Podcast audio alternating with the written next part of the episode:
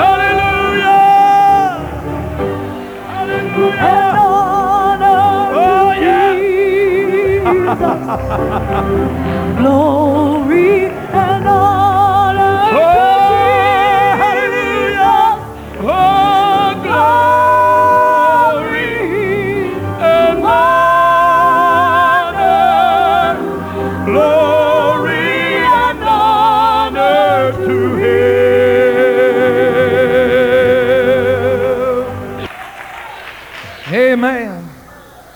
want you to know God is on the move. Amen. The Lord spoke to our church a couple of weeks ago in, in tongues interpretation. But prior to that, the Lord had dealt with me, and don't let this be as a shock to you, but when friend, friend, when God talks to us, I believe when he talks to us, it's God, and I'm going to stand on what he says. Amen. The Lord told me several months ago, should I say, a month and a half maybe, to ride through the city and just begin to defile the spirits of deception in the city. Amen. I believe we got truth and we need to preach it. So I began to pray, and one night the Lord prompted me right in the middle of my message, and I said, I want this church to stand right now. We're going to defile the spirits of deception in Independence, Kansas tonight. And we began to pray, and just a couple of weeks later, the Lord spoke to us in tongues interpretation. And he said, I heard you when you prayed, and said they're going to begin to come out. I want you to know, friend of mine, maybe the next service, here comes somebody in Trinitarianism through the back door. They begin to come down to an old-fashioned altar. Amen. I got two families coming Sunday morning. I want you to know something, friend of mine. This is the day for revival. Amen. It ain't time to quit. You hear me, Pastor, tonight. It ain't time to quit. It ain't time to throw in the towel. This is the day of revival. This is the day of miracles. Oh, clap your hands, all you people. Shout unto the Lord with a voice of triumph.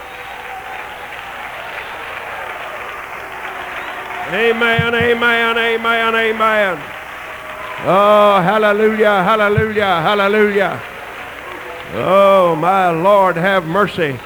Praise God, praise God. Blessed, blessed is he that can MC and not preach. And I feel a spirit on me right now. Oh, my God, have mercy. Stop me, Lord, stop me. But God will give us back the joy. Let's open up the Bible. Lay aside carnality. Let's have a revival. Let's have a revival. From the pulpit to the pew, let's have a revival. Let it start with me and you. It reaches out to the lost and hungry world and brings them in. This is our joy. This is our hope. Is our life. It's our survival. Let's pray for a Holy Ghost survival. Let's have a revival. Oh, I asked that old-time preacher how revival came. He said we'd always started down on our knees in prayer. Just open up two books a songbook and a Bible. If you'll pray and preach the word, you'll have a revival. Let's have revival. From the pulpit to the pew, let's have a revival. Let it start with and you. It reaches out to the lost and hungry world and brings them in. This is our joy. It's our survival. This is our home. This is our life. It's our survival. Let's pray for a Holy Ghost arrival. Let's have a revival. Well, I asked that old-time preacher how revival came. He said it always started down on our knees in prayer. Just open up two books, a songbook and a Bible. If you'll pray and preach the word, you'll have a revival. Let's have a revival. From the pulpit to the pew, let's have a revival. Let it start with me and you. It reaches out to the lost and hungry world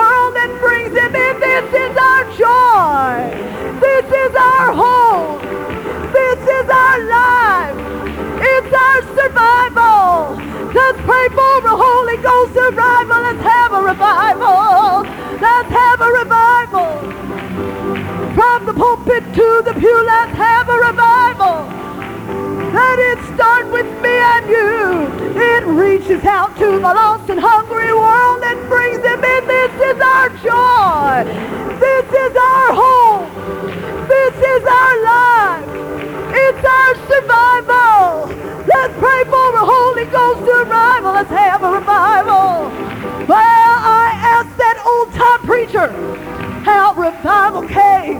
He said it always started down on our knees in prayer. Just open up two books, the songbook and the Bible. If you'll pray and preach the word, you'll have a revival. Let's have a revival. From the pulpit to the pew, let's have a revival.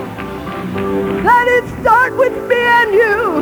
It reaches out to the lost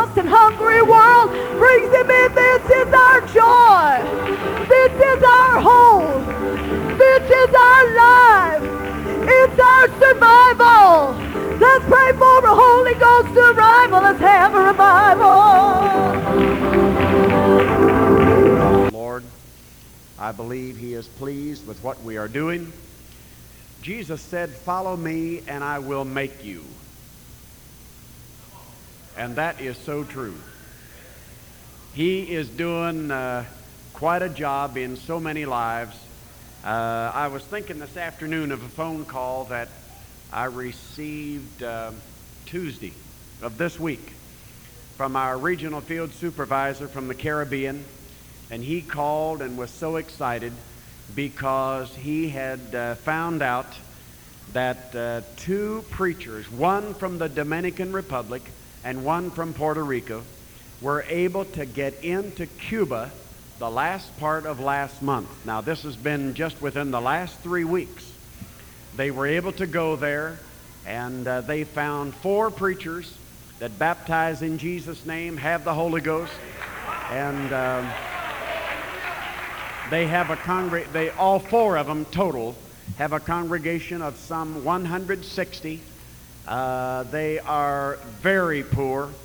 In fact, uh, Brother Shirley said uh, these preachers took some money with them so that uh, this one Cuban pastor who seems to be over all four of these works was he, he didn't have any money for gas for the car. They had no money for literature. They had no money for Bibles. They were very, very poor.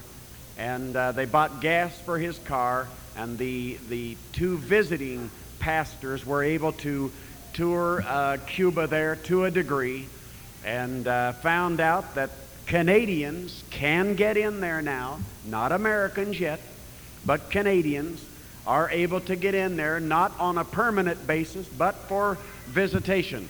Uh, we've wondered a long time what was in Cuba. And God is letting us see that there is revival taking place around this world. In so many countries, so many people are being reached. And just as our brother mentioned tonight about uh, a, a Trinity pastor coming in and being baptized, this is taking place in one country after another around the world. God is letting them see the revelation of His name. And when they begin to realize who He is, that He is the everlasting Father, the mighty God, the everlasting Father, and the Prince of Peace, they begin to rejoice in the truth that they have been blinded from for so long. But oh, when they get it, when that revelation comes, they get just as excited as we get here. Just as excited as we get here. Because uh, Jesus said, except ye believe that I am he, ye shall die in your sins. And that sounds pretty positive that unless a person is baptized in the name that is above every name, it is that name that is going to re- be required of every man, every woman before we're going to enter there. But oh, I thank God for that truth, for His Word. And I have enjoyed being here. I certainly appreciate the invitation to come and uh, meet many of the brethren here. This is my second time in the state of Kansas. And I've been, I, I was born in America. Yes, I was. But this is my second time here. But uh, I enjoy the presence of God. I feel revival is taking place right here where we are tonight. God bless you. Praise God, praise God. Good people of the Lord who really, really give themselves to the Lord. And we've had a great time today, and uh, elections took place. You've already met. I have a word of encouragement for Brother Kahn, the new district secretary treasurer. Uh, bookkeepers never die. They just lose their balance.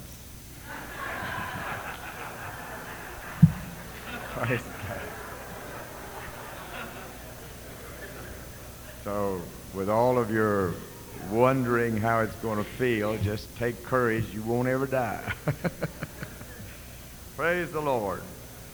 And the others who have uh, been reelected or elected, it, it was a very good, unified conference today, and I too enjoyed the banquet.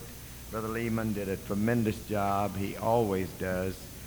Uh, he doesn't have a, just one or two tremendous stories to tell about faith promise, but he has many, many, many that he can tell you about that when you give to God, it will be given back to you. I'm thrilled to hear Brother Lehman when we was in Nashville. We had him, he and his wife, to come every year, and we had a tremendous time of giving uh, to Faith Promise, and it works. It really does work. I can say that uh, when we began in Nashville to give, uh, we pulled ourselves out of an indebtedness, and the church has gone forward ever since. And I attribute a lot of it to the fact that we gave to Faith Promise. You won't lose, you will gain. Praise God. And how wonderful it is to have such a backing of ministers here in this great choir. Uh, they, they not only look good, but they are good. And we appreciate every one of them. It's wonderful to be in this beautiful church. Brother and Sister Dudley have done a tremendous job in entertaining this conference. And again, the meal today was tremendous. And it's just coming to a, an end all too soon. This week has just flown by. I've been in a district conference in Texico District and now here. And, and uh, tonight we'll conclude this great meeting. And we look forward to a time in the Lord of real blessing in the furtherance of this service tonight. Praise God. Well, hallelujah. Now, I'll walk over to the piano. If you'll raise your hands and praise the Lord together. Amen, amen, amen. Come on now, praise the Lord. I mean it.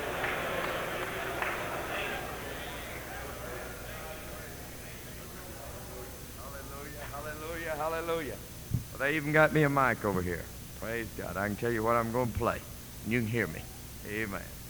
I play the old hymns of the church. It's a pretty good tune. Amen. Praise God. Ever hear a tuner tune a piano? Hallelujah. I must tell Jesus.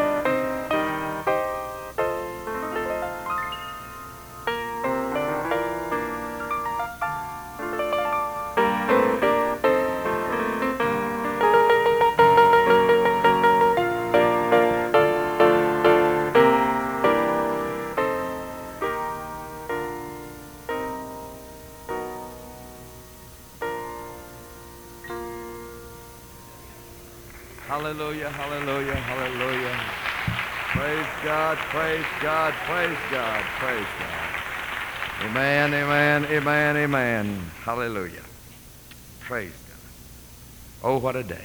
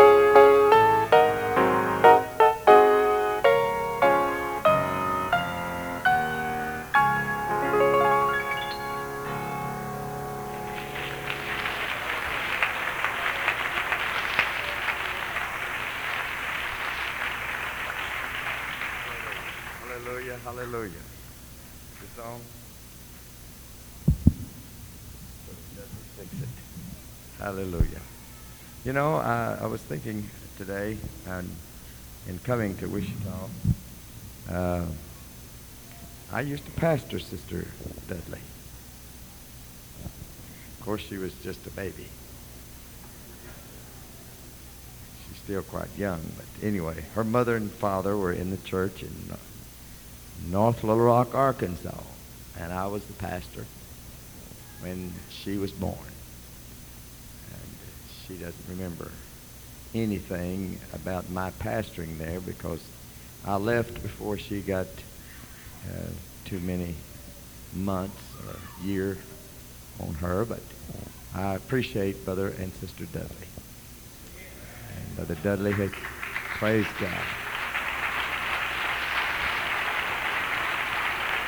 That's all right. Brother Dudley served as your Conqueror's president and was on the youth committee. We saw them numerous occasions in uh, Hazelwood when he would come back for committee meetings. And I think this church is very fortunate to have Brother and Sister Dudley pastoring. And I feel that great things are in store for not only this church, but this whole district. For I do feel a great spirit of unity. Praise God. Thank you again for all the wonderful fellowship and the friendship and, and uh, every member of the district board. God bless every one of you as you lead this great district to deeper depths and higher heights. And will you stand now again as we go into the word of the Lord? Hallelujah. Praise God. I may not be your kind of preacher. but some kind of a preacher in some kind of a way ought to move you in some kind of a way. Amen. Praise God. I get disturbed and concerned about people who never feel anything. Amen. Amen. When you have this glorious salvation, you're going to feel it in some kind of way. Hallelujah. Praise God. Praise God. Hallelujah. And this is a little different type message tonight. Amen. But I feel it on my heart. Out of the book of Romans, the 13th chapter and the 11th verse. Romans, the 13th chapter and the 11th verse. Amen.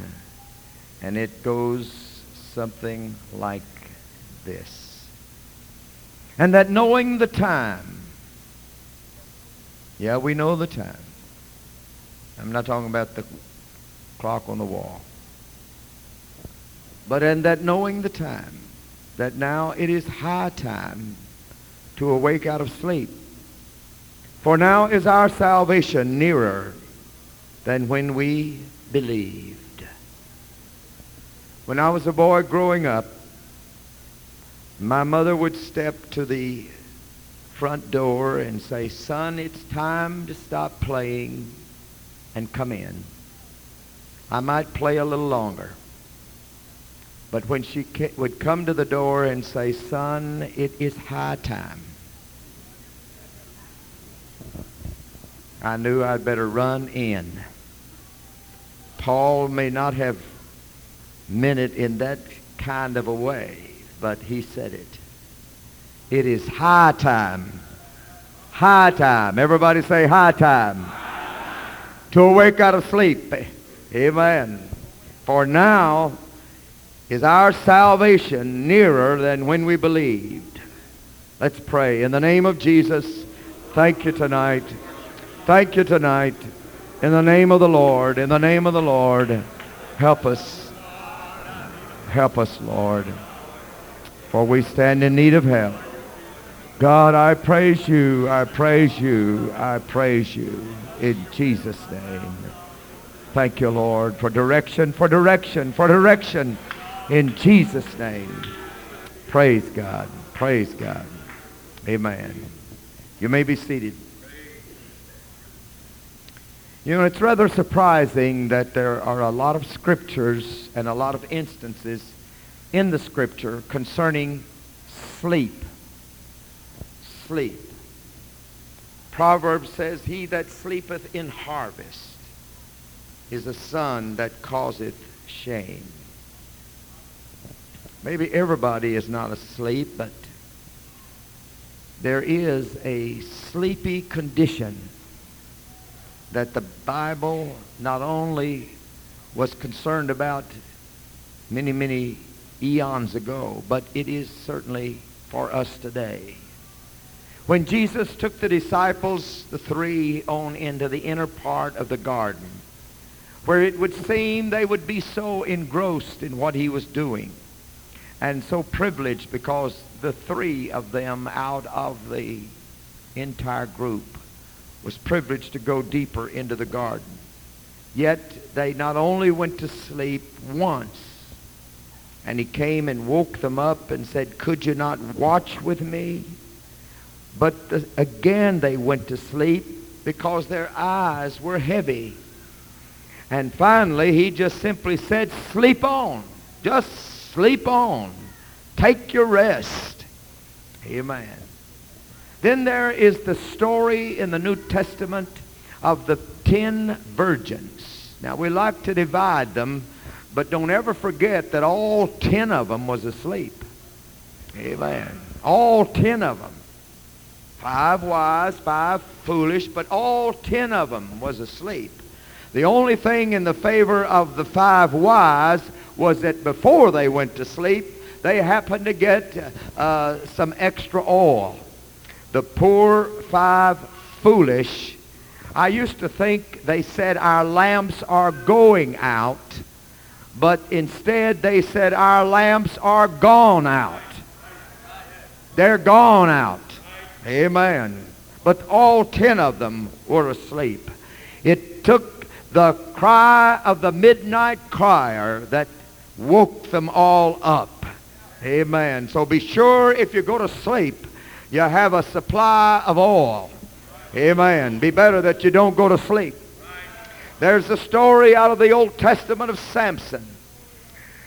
Delilah made him sleep upon her knees.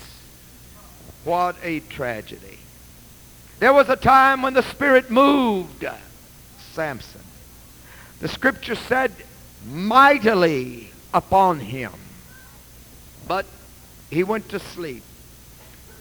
Sleep upon the knees of a woman that would represent the world. The world. And there actually came the time when all of that spirit that he had felt in times past and he thought he still had, he wist not that the Lord was departed from him. Amen. Praise God. And then that brings me to the little minor prophet in the Old Testament whose book bears his name, and that is the minor prophet Jonah. I don't know how we theologians or the theologians before us have come to divide the major and the minor prophets. I guess it's because the major prophets prophesied more, their books are longer. Jonah is just a little book in the Old Testament, just a few chapters. And I have read, and you have read this book many times.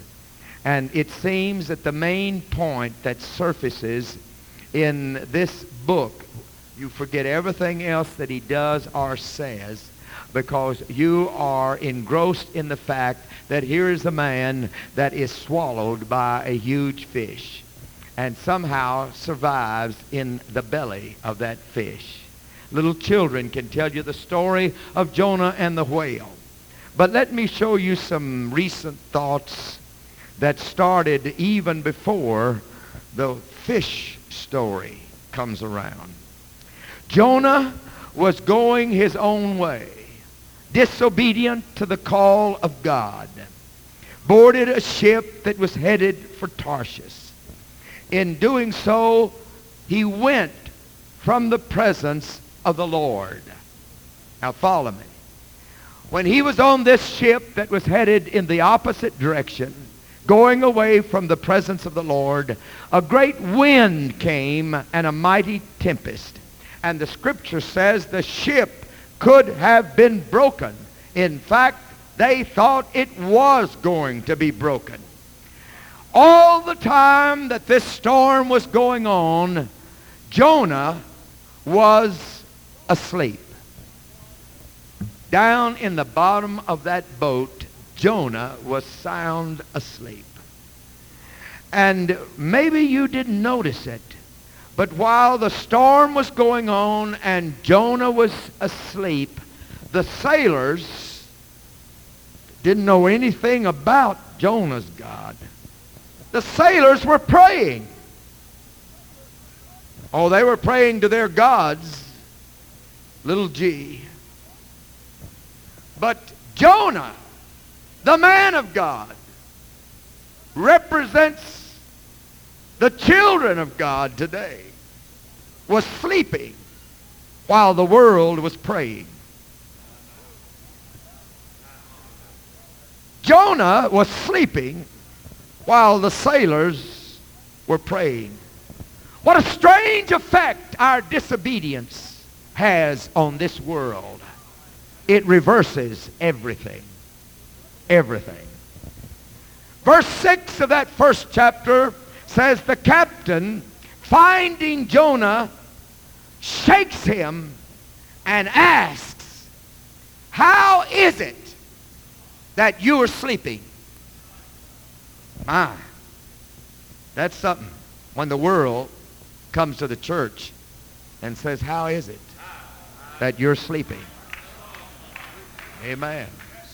Praise God. Let me tell you, let me tell you the condition that the world is in, and let me tell you what they think, what they think about the church.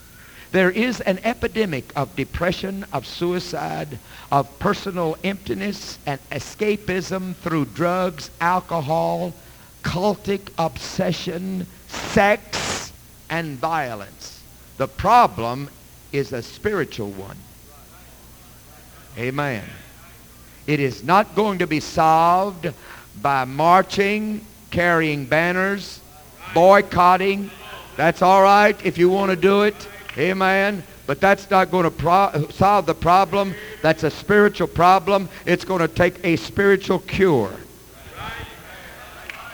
And if the cure is spiritual, how does modern Christianity fit into the answer very poorly because Christians are among those caught up in the epidemic. Amen. Amen. And that fact is so prominent that modern thinking has come to view the Christian faith as powerless, even archaic, at the very least irrelevant. Hey, church, while the world is looking for an answer, and we have the answer, are we sleeping down in the bottom of a boat? Amen. Amen. The captain said, How is it that you're sleeping? Get up and call upon your God. Perhaps your God will be concerned about us so that we will not perish. And I want to say this right now. Our God is concerned about the pathetic condition of this world. Ha! Huh. The world is telling the believer to pray. Wake up and pray. But what is unusual is that the church is sleeping while the world is praying. How strangely different. It was the world, the sailors, grieving and horrified at the sins of God's people. The man of God, rather than the man of God grieving over the sins of the world. It was the world suffering God's judgment because of the sins of the man of God rather than the man of God suffering from the sins of the world. Now that's a strange twist. That storm did not come because the sailors were all that bad. Now, they were bad. But that storm, that particular storm came because the man of God was asleep down in the bottom of the boat. My, my. He had lost all concern for the world above deck. You hear me tonight? The shipmaster said, How is it that you're sleeping? On whose account has this tragedy struck us? What is your occupation? Where do you come from? What is your country? From what people are you? And Job said, I am an Hebrew, and I fear the Lord. Did he? The God of heaven, which hath made the sea and the dry land. The ship captain said, How could you do this? What should we do to you that the sea become calm for us? Amen. And he said unto them, Take me up, cast me forth into the sea. So shall the sea be calm unto you. For I know that for my sake this great tempest is upon you. Mm. Jonah said it for my sake. I'm the cause of it. Now, they didn't immediately cast him overboard. Let me show you what else they did. They rowed hard to try to bring it to land, but they couldn't, for the sea was wrought and was tempestuous against them.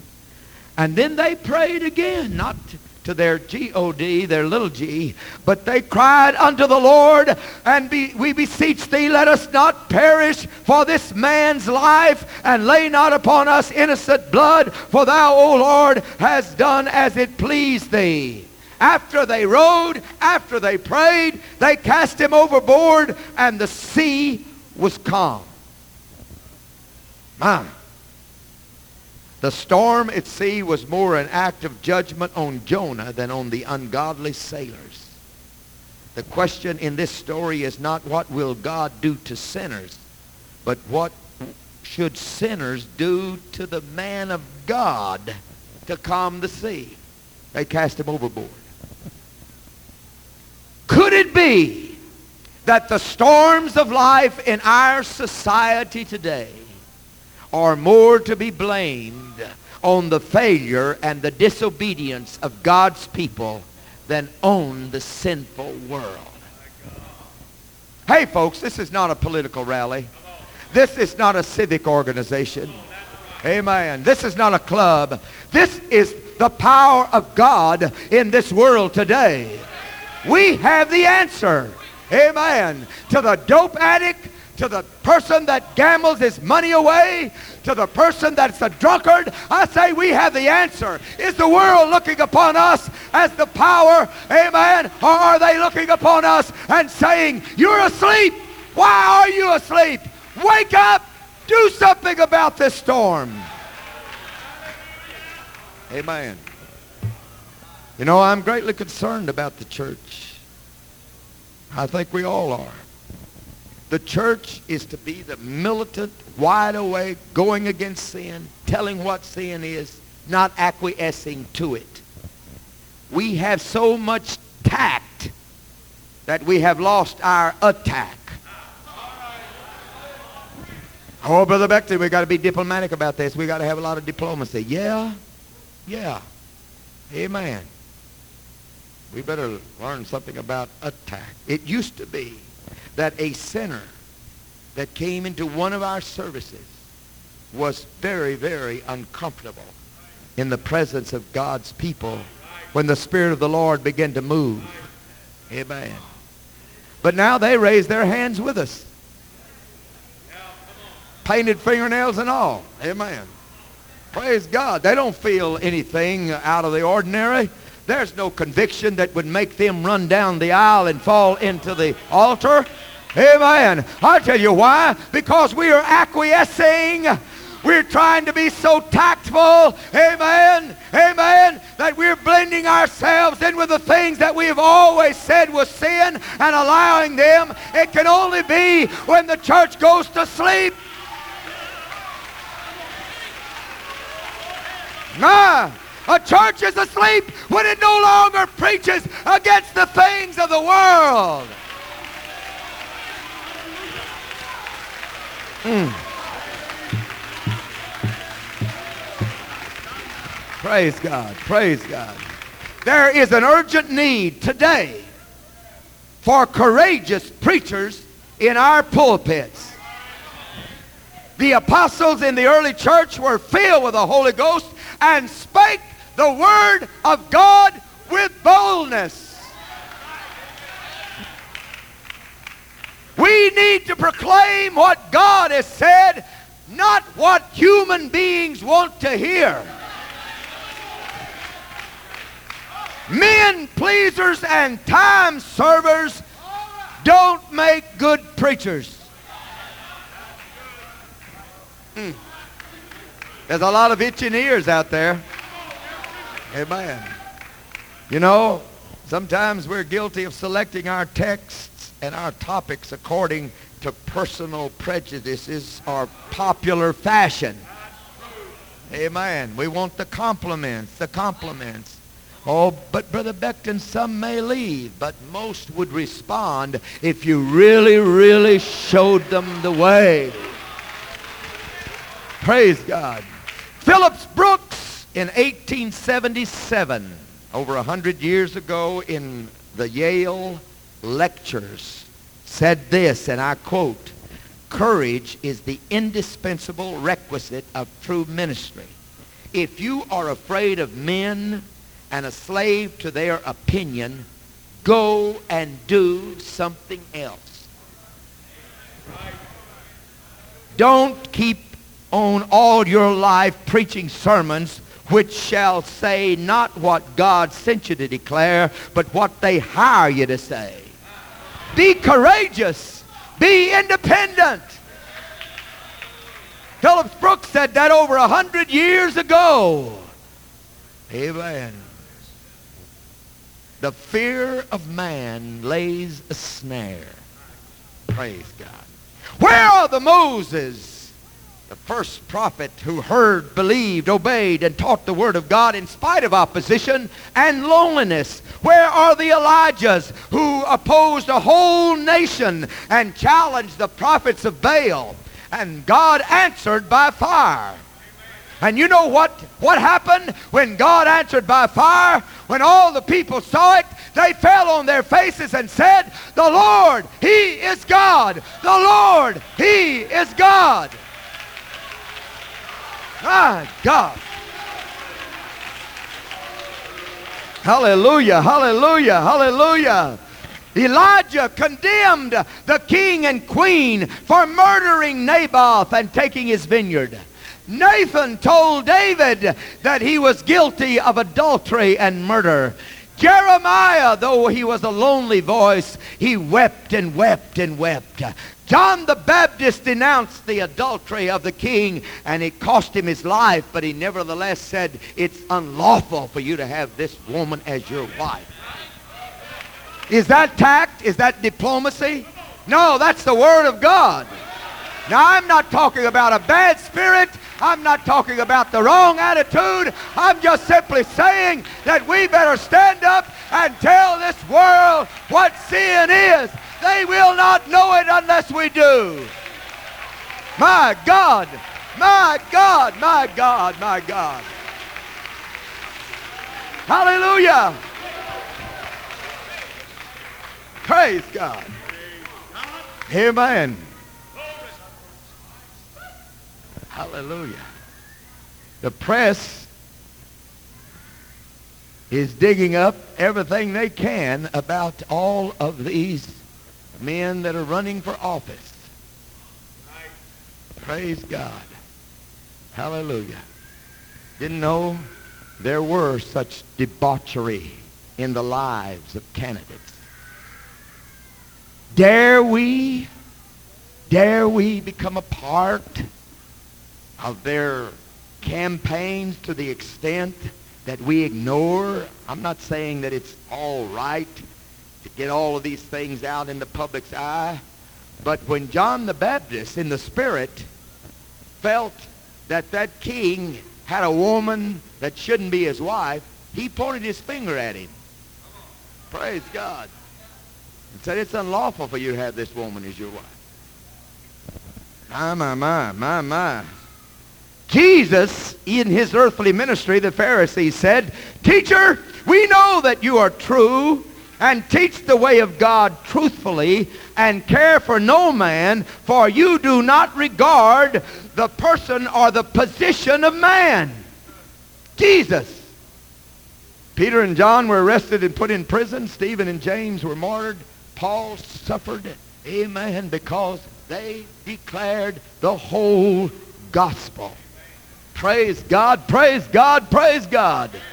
Woo! Hallelujah. Oh, the pulpit needs to be strong, adamant, kind, compassionate, loving. But the scripture said of the Pharisees, you make them twofold more a child of hell. Are we making people twofold more a child of the place where we're trying to save them out of because we are acquiescing to their itching ears and trying to appease them? Hey, if they're lost, they need to know they're lost.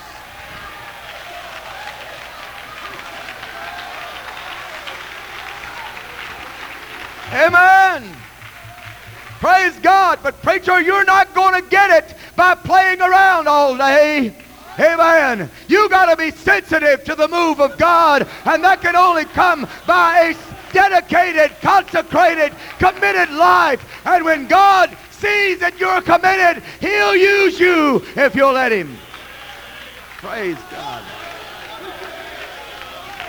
Hallelujah.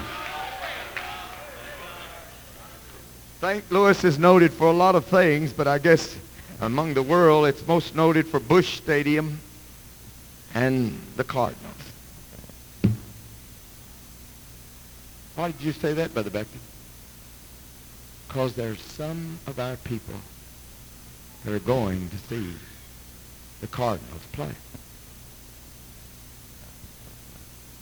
I don't know what you think about it, but I think it's wrong. And I'm going to tell you why I think it's wrong. You hear me. I'm going to tell you exactly why I think it's wrong. There may not be anything wrong with getting out on a vacant lot, pitching a ball and batting it and playing a game. But when you go to Busch Stadium or any other stadium, you're going to stand in line to buy your ticket with the gambler, the thief, the whoremonger, the womanizer, perhaps the prostitute, all kinds of evil people amen, that's standing in that line. You're going to file out into the stadium with them. You're going to sit in and among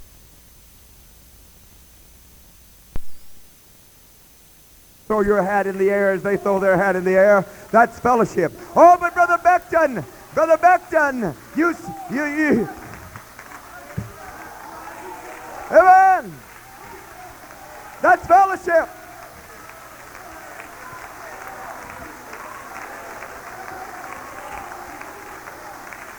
And what does the Bible say about it? Come out from among them. Get out of that Busch Stadium. Get out of whatever stadium. What fellowship hath light with darkness? What concord hath Christ with Belial?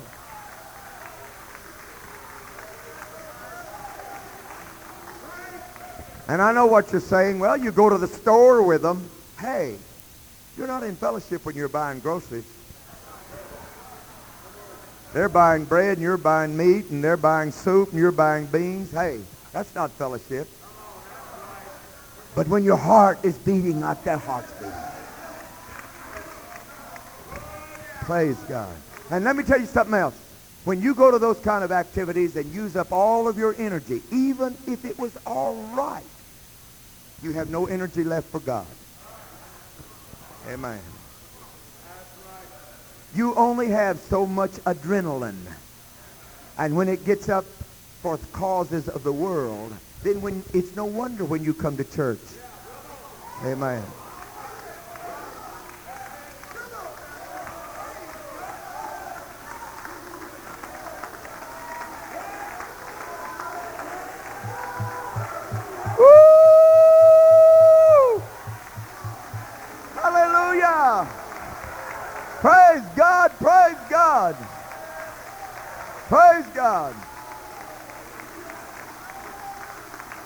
Amen.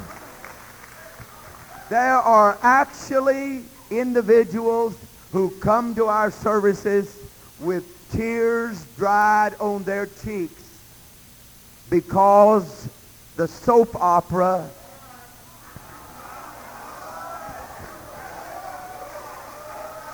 The man didn't get the right woman, and the woman he got, he didn't want. And she had a baby by another man, and they sat there and cried, and they come into a Pentecostal service with tear stains dried on their cheeks. Can they cry for the cause of God? Oh no! Their adrenaline is gone.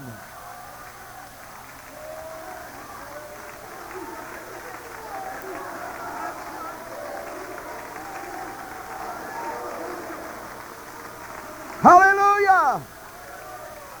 We better be careful how we get caught up with the things of this world. Amen. Amen.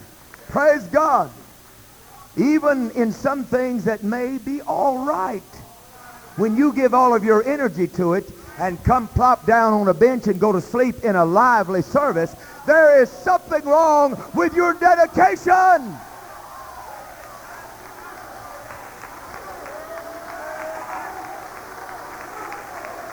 Hallelujah. My God, my God, my God, my God, my God, my God.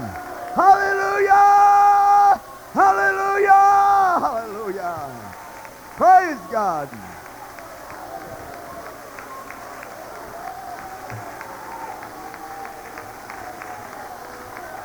Mm. Praise God. Now, I have some consolation for those of you who work at a legitimate job and you come to church worn out and tired from working. I got some consolation for you. Amen.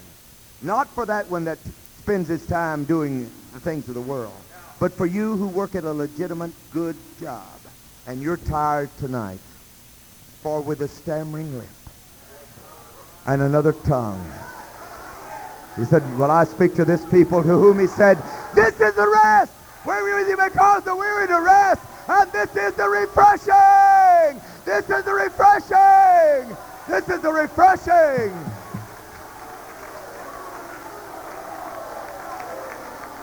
My God, my God, my God, my God.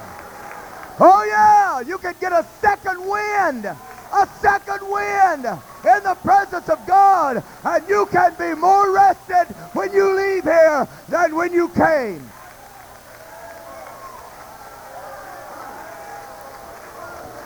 Praise. Woo! Hallelujah. Amen, amen, amen. Praise God. Oh, yeah. Yeah. You won't need anybody to rock you to sleep when you're in a good Pentecostal service. I'm talking about when you go home. Amen.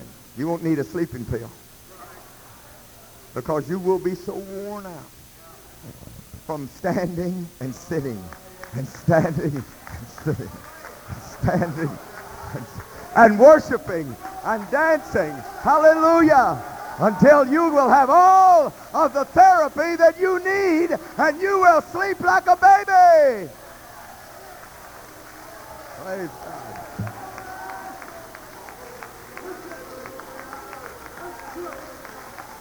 Hmm. Praise God. Men, what about modest apparel? Now, you thought I was going to say women. Used to be, we didn't have much to worry about men. Women, the men have a problem with modest apparel. Praise God. Hey, men, you don't mow your lawn in shorts.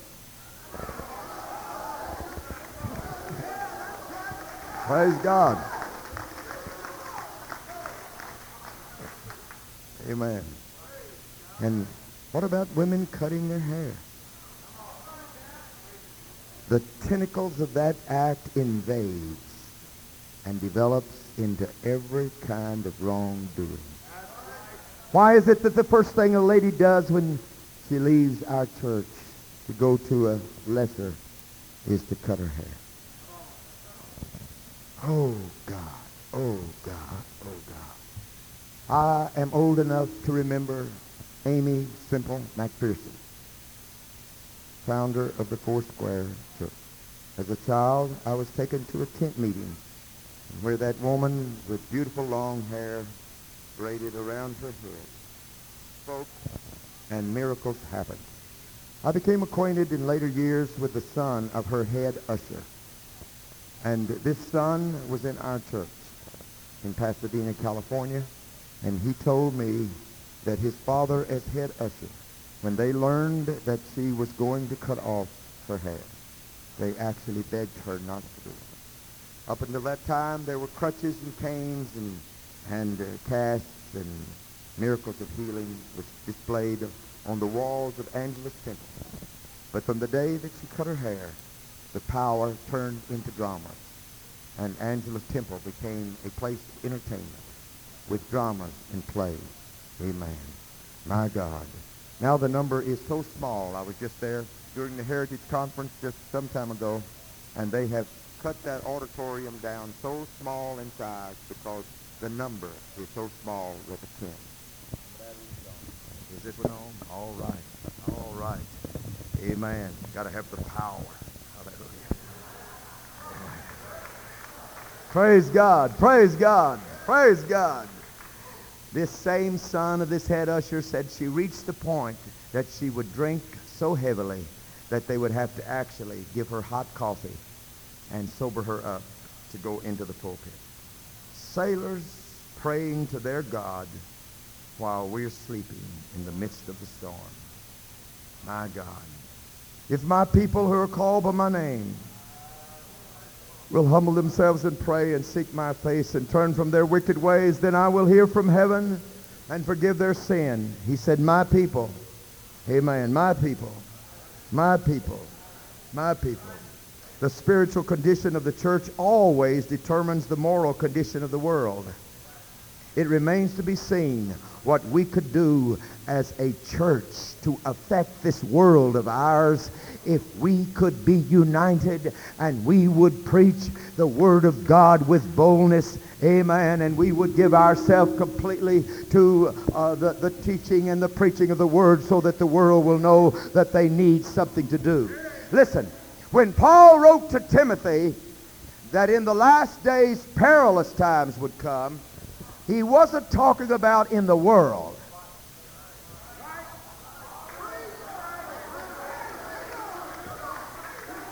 He was talking about in the church. I'll prove it to you. But let me tell you what he said would happen in the last days in the church. Men lovers of their own selves, covetous, boasters, proud, blasphemers, disobedient to parents, unthankful, unholy, without natural affection, truce breakers, false accusers, incontinent, fierce, despisers of those that are good, traitors, heady, high-minded, lovers of pleasures more than lovers of God. And how do you know it was the church? Because he ended up by saying, having a form of godliness. The world has never had a form of godliness. But we can have a form of godliness. And the perilous times is hitting the church. Amen. I may be a little negative, but I'm trying to be positive. It takes both the positive and the negative. The church is asked by the world, hey, where is your power? All these things that you claim to be against, you're not having any effect. Hmm. Hmm. Hmm. Now, we're all concerned about the lost, and we want to see everyone saved. We want to win them. But I'm here to tell you that while they're headed in the wrong direction, the church better wake up and get out of the bottom of the ship and get awake to the needs of this world. It's time we become the militant church. Praise God. Praise God. Back again to the ladies, somebody said, even an old barn needs painting. Hey, woman. Hey, ladies. You're not an old barn. Amen. Stop and think with me just a moment. You don't paint live flowers.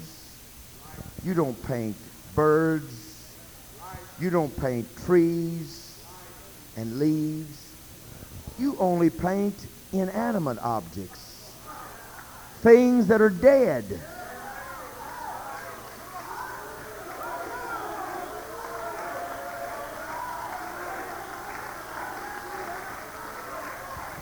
Don't paint things that are alive.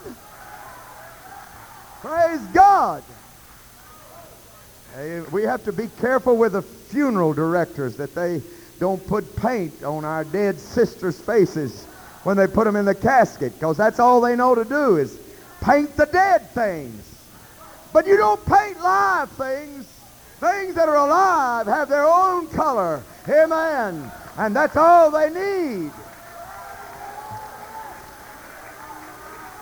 Blow the trumpet. Sound it aloud.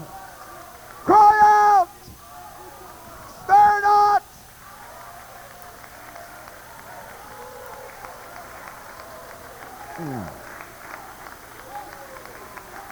Yeah, I'm in sympathy with people who are coming up. Amen. I can have a lot of love and compassion for them. Amen. But those that are going down, amen, no sympathy. They know too much. If I build again the things which I've destroyed, I make myself a transgressor. Ladies, remember that. Men, remember that. If you pick up the things that you laid aside when you came to this altar, you make yourself a transgressor.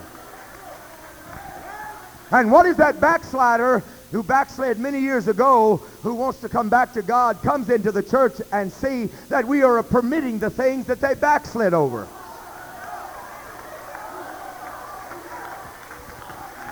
My, my, my, my, my, my. Hallelujah. Well, you didn't expect this kind of message on this, the last night of the conference. But I'm here to tell you I'm concerned. There are trends among us.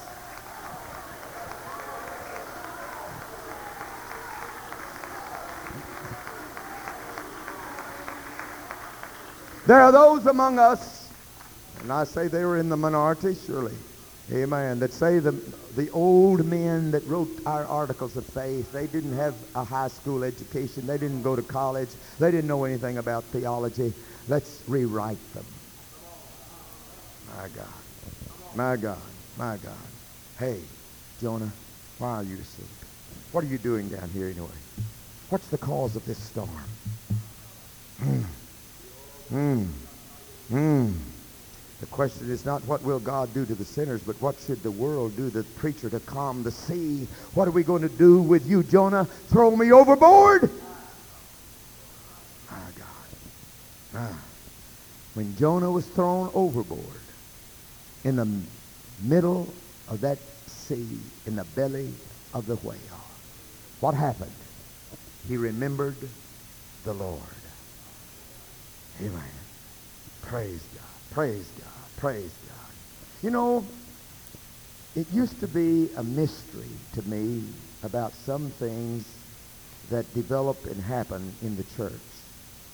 I say to this extent, I could not understand why some things happened in the church until I read and reread 1 Corinthians 11, 19. And hear it. For there must be also heresies among you, that they which are approved may be made manifest among you. Hey, folks, there's a test. There's a test. And when heresies come in, God's going to see how you react. Amen. There must be, the scripture heresies among you, that they which are approved may be made manifest. God allows some things to see what we are going to do about them. My, my, hey, I got to close here. Hmm. Oh, we better wake up. There's a message to preach to a lost and dying world, and you better tell them what sin is. Amen. You may use a little different method than they used to use. Amen. But you still got to use the message. We travel every weekend practically to a different place and always coming back in worn, tired. One evening as we came in, flew in to the St. Louis airport, I had left my car in the long-term parking and so I made a little deal with my wife. I said, if you'll get the luggage, I'll get the car. I knew she'd find some strong gentleman to help her. And then I'd have the car back in time so we could load up and go home. So I went and got in the car, and I came back and pulled up in the very, very busy roadway in front of St. Louis Airport, knew there wasn't any place to park, and she wasn't there. And I thought, oh, what's happened? The luggage is lost or hadn't come in yet? Doesn't matter. I, there's been plenty of time. And, and she didn't come. She didn't come. And so I finally risked having my car towed away, got out, and went in. And I saw her. And she was talking to a, a man in a black uniform. And my first thought in my tiredness was that's a policeman. What's happened? Well, I rushed up to where they were, and I said, what, what's the problem? And he turned, and I saw the insignia of TWA. He was, he was uh, a TWA personnel. And he said, oh, nothing's wrong. He said, I just saw your wife waiting on her luggage, and I walked up to her, and I said, ma'am, are you Pentecostal? Yes. Well, he said, I've just been transferred here from a distant city. I don't go to church, but my mother does. And I know she's going to be coming to visit me, and I'm going to have to take her to a church. Can you tell me where there is a Pentecostal church? Yeah, I can tell you. Amen. She told him.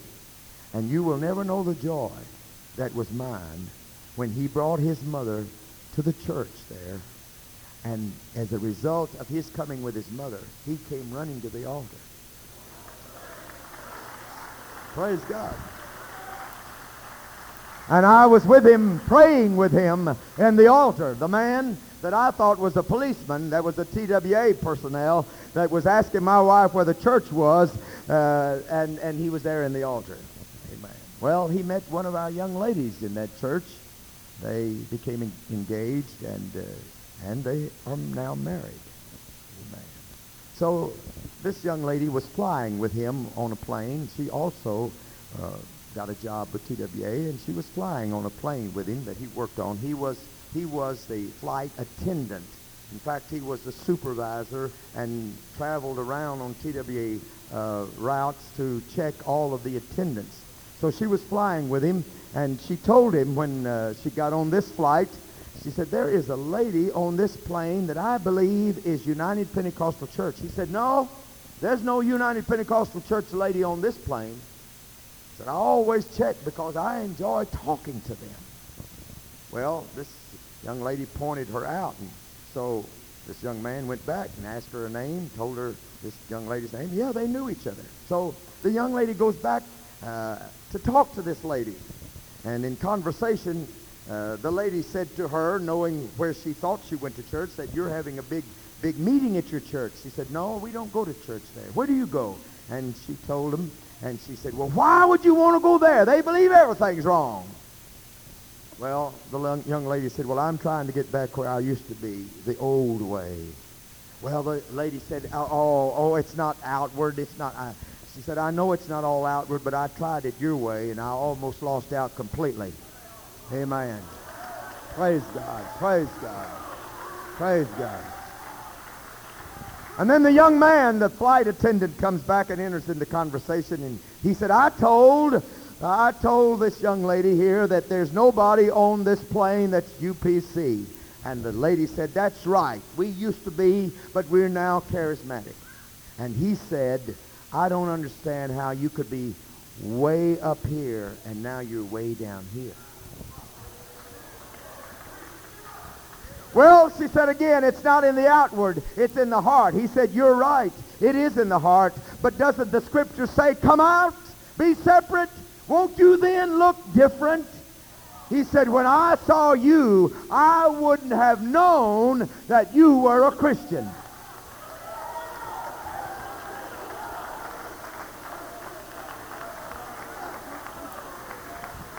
He said, when I was looking for something, and I wanted to find a church. I saw Sister Becton and I followed her. She looked different. I would have never known to come to you. Oh, the, the lady said, and she is a minister's wife, she said, oh, you just need to come to our church. We have all denominations coming and love just flows. He said, I needed more than that kind of love. Praise God. And then the lady turned to her daughter, who is also a minister's wife. They were sitting next to her in a tank top and shorts. And she said, oh, don't mind my daughter's uh, dress. She's going to a church picnic when she gets off this plane. He said, you mean she's a minister's wife and looks like that? Hmm. Mm. Oh, she said, uh, the United Pentecostal Church feels like they're the only ones that's going to make it to heaven. My God. I'm telling you, folks, it is high time. It is high time. It is high time to awake out of sleep. We better get awake. Amen. We better preach with all of the love and the attitude that's right and proper. Praise God, praise God, praise God. Oh, Jonah, why are you asleep when this storm is going on and there's a storm out there in the world? But if perilous times are in the church, we can't help those that are out there in the storm because we have perilous times right in the church. Men are lovers of pleasures more than lovers of God, lovers of their own selves. Amen. Heady, traitors, high-minded. Amen. All of these things, if they're in the church, they make null and void our message. Oh, God. Oh, God. Amen. Where are the Elijahs and the Elishas? Amen. And the John the Baptist with that pointed finger. Amen. Praise God. Hallelujah. Legalism is not just a set of rules. The legalists in the Bible had a lot of rules, the Pharisees. But more than the rules they had was their spiritual pride. Amen. I thank God that I am better than anybody else. That's true legalism. And hear me, folks, if we ever reach that kind of situation, it will be proper for them to call us legalists. But we are not better than anybody else. But we have a message. We have a message that we better propagate. We better get it out there. Amen. Tell sin what's people what sin is Tell them that the way of the cross leads home. Hallelujah. That there is power in the blood. Amen. We don't sing these contemporary songs that could either be a love song to another individual or it could be a love song to God. Oh no, it, there's a separating line there. We're going to sing, I love Jesus best of all. I love Jesus best of all. Amen. Amen. Amen. And when we love him with all of our heart, with all of our soul, with all of our mind and with all of our strength, we're going to get awake. It's high time that we get awake. Awake. Amen, amen. Repent and be baptized, every one of you, in the name of Jesus Christ for the remission of sins, and you shall receive the gift of the Holy Ghost. And let's all stand together. Amen.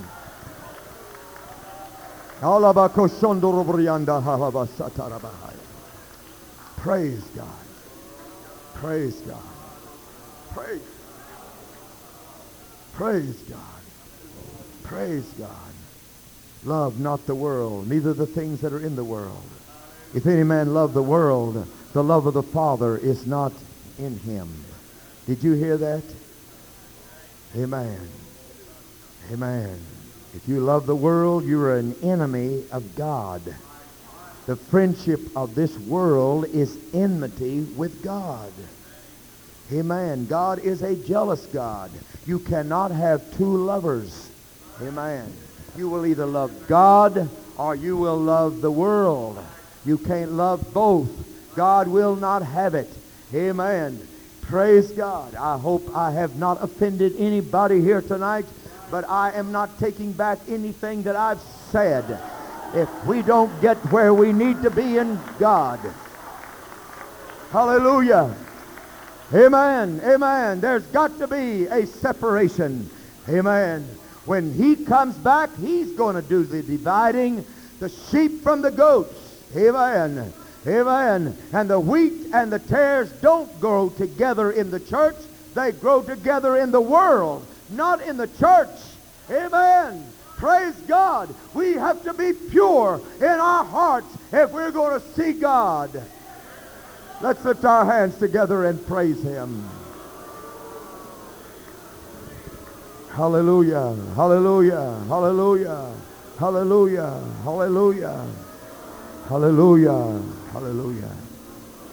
Praise God. Mm. Praise God. Hmm.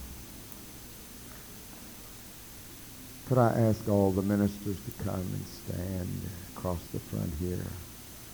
Amen. I'm closing. Ministers, you are the men of God. Hallelujah. You have committed into your hands the word. Preach it. The fear of man is a snare. Praise God. Lay people, see these ministers lying here. I want you to come as close as you can. I know there's not a lot of room, but will you come in close? We're going to have a unified prayer. I believe God's helping us. In the midst of all of the perilous times, God's going to help us. Revival, revival, revival.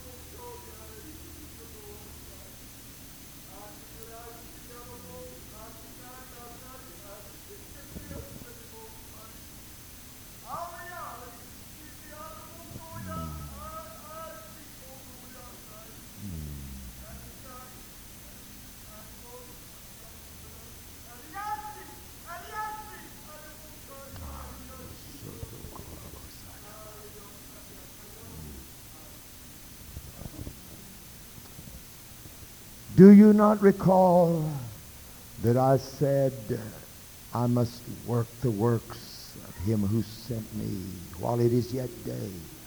For the night cometh when no man can work. Do you not remember the time recorded in the Word where I was moved with compassion as I looked out upon the crowd of those people who, who needed a shepherd? And I say unto thee that if that spirit that is in you, and it is, does not move you with urgency and haste, and it does not touch the chord strings of compassion within you, then you need to seek my face even more than you have.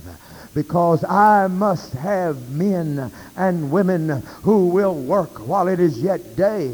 For I am here to tell you, thus saith the Lord, that the night is coming on. Oh yes, the night is coming on when work cannot be accomplished.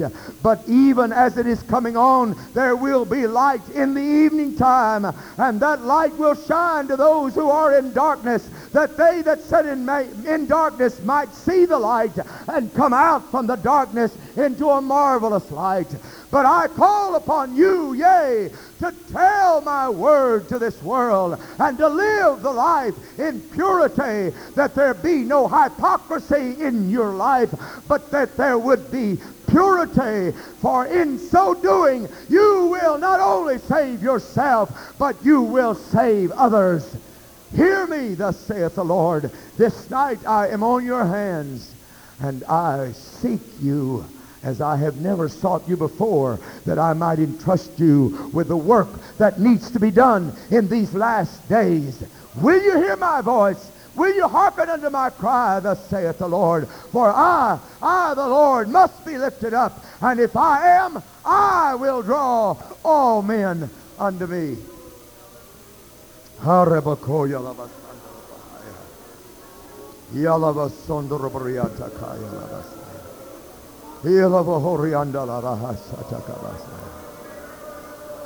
Woo! Let's pray, folks. Let's all pray together. Saints, pray for the ministry. Hallelujah. Pray for the ministry. Jesus, Jesus.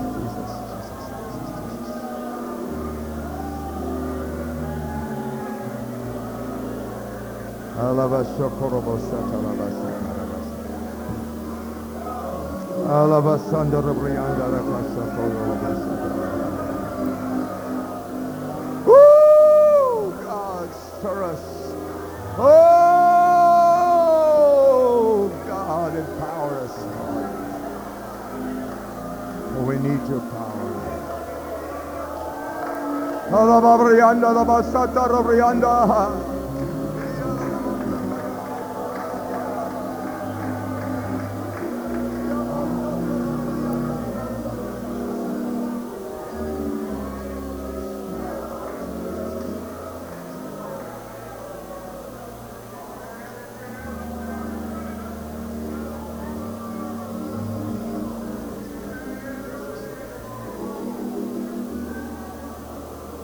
Alabasandra Kaboko Satalabasata Rabrianda Rabasata Rabalaya.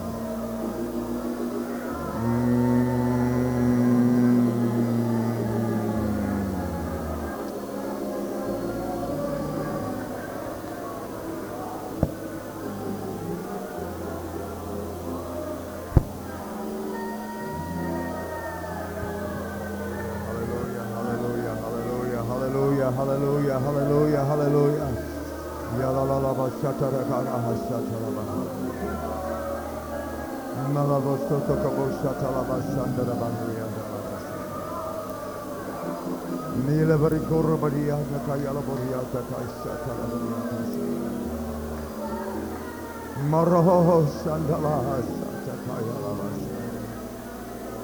Jesus, Jesus, Jesus.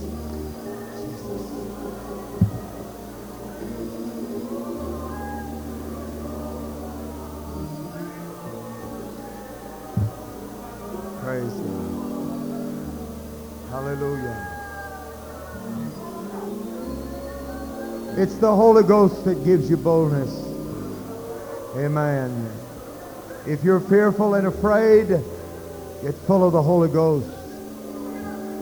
We do not preach for the applause of man. We must be courageous. Oh, yeah. We cannot be intimidated by those who are only wanting their ears itched, scratched. My God. Amen.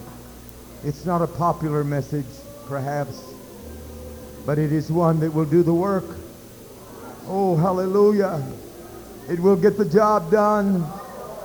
It will get the job done.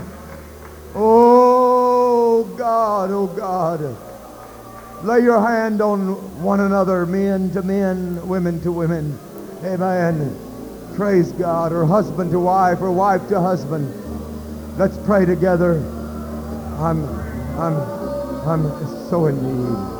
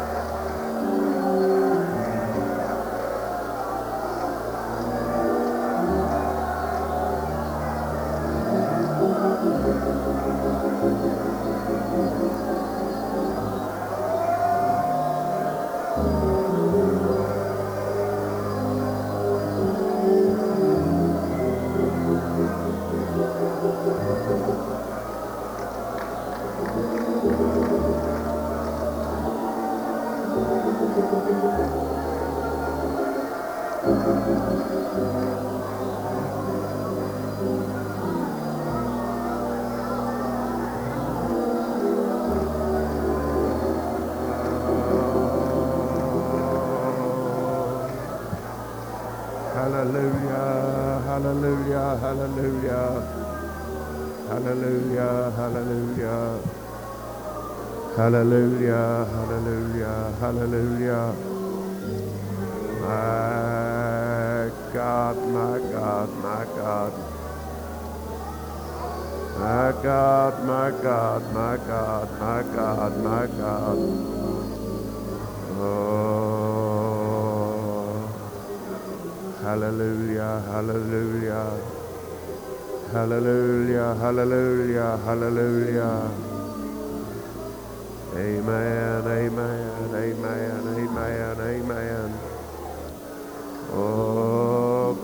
we praise you tonight. We praise you. We praise you tonight, oh God. Ah, glory and honor and praise. Glory and honor and praise. Ah, hallelujah, hallelujah, hallelujah, hallelujah. Hallelujah, hallelujah. My God, my God, my God, my God, my God, my God. Oh, I worship you, I worship you, I worship you, I worship you, I worship you. Glory, glory, glory, glory, glory, glory. My God, my God, my God, my God. Oh, we praise your holy name. We praise your holy name.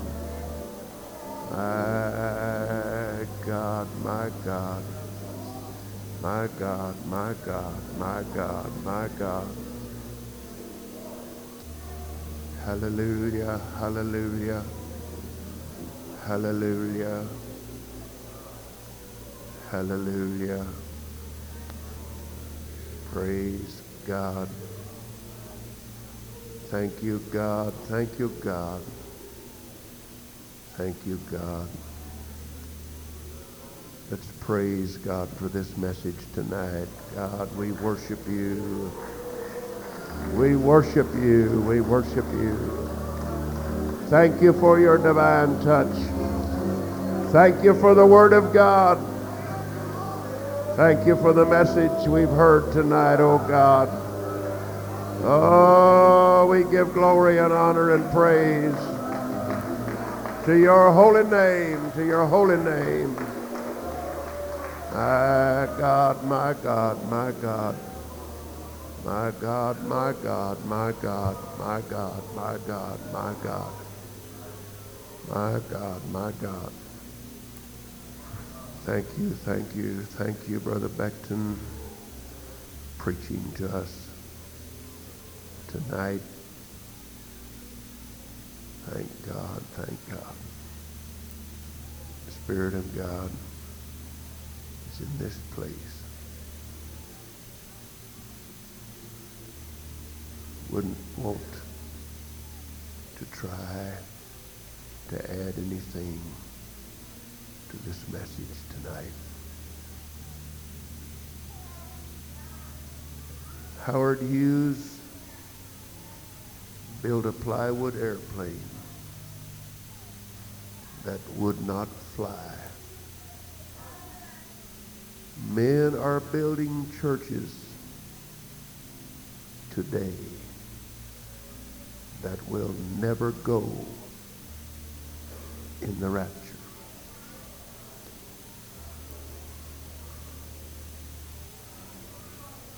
We have been caught in a desire for numbers and a spirit of competition.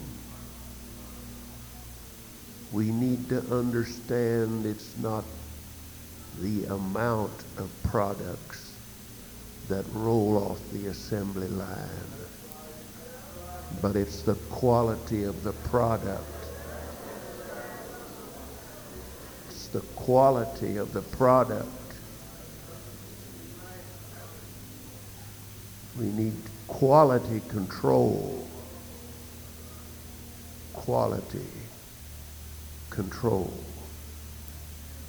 The saddest thing about Howard Hughes' Spruce Goose was he was a man that owned an airline and he understood aerodynamics and he knowingly built an airplane that would not fly.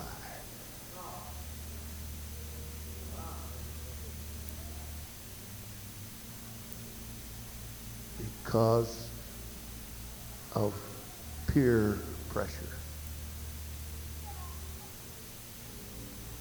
My God, my God, my God. The church is in a dangerous hour. I, I don't want to attempt in some feeble way to elaborate on this beautiful message tonight. But I believe the church is going to rise to the challenge. This is, someone said, don't preach negatively. Negative preaching brings positive results. Positive preaching brings negative results. My God, it's time that we understand that it's not personality and the mode of delivery and the eloquency of the speaker, but the power lies in the Word of God. Preached in the Spirit. My God, my God. If we understand that the power is in the Word of God, preached under the anointing of the Spirit. My God, they said two things about the apostolic church. Their enemies said this, not their friends. Your friends will tell you how good you preached. Your wife will be more honest. But yet their enemies said, they have turned this city upside down and they have filled Jerusalem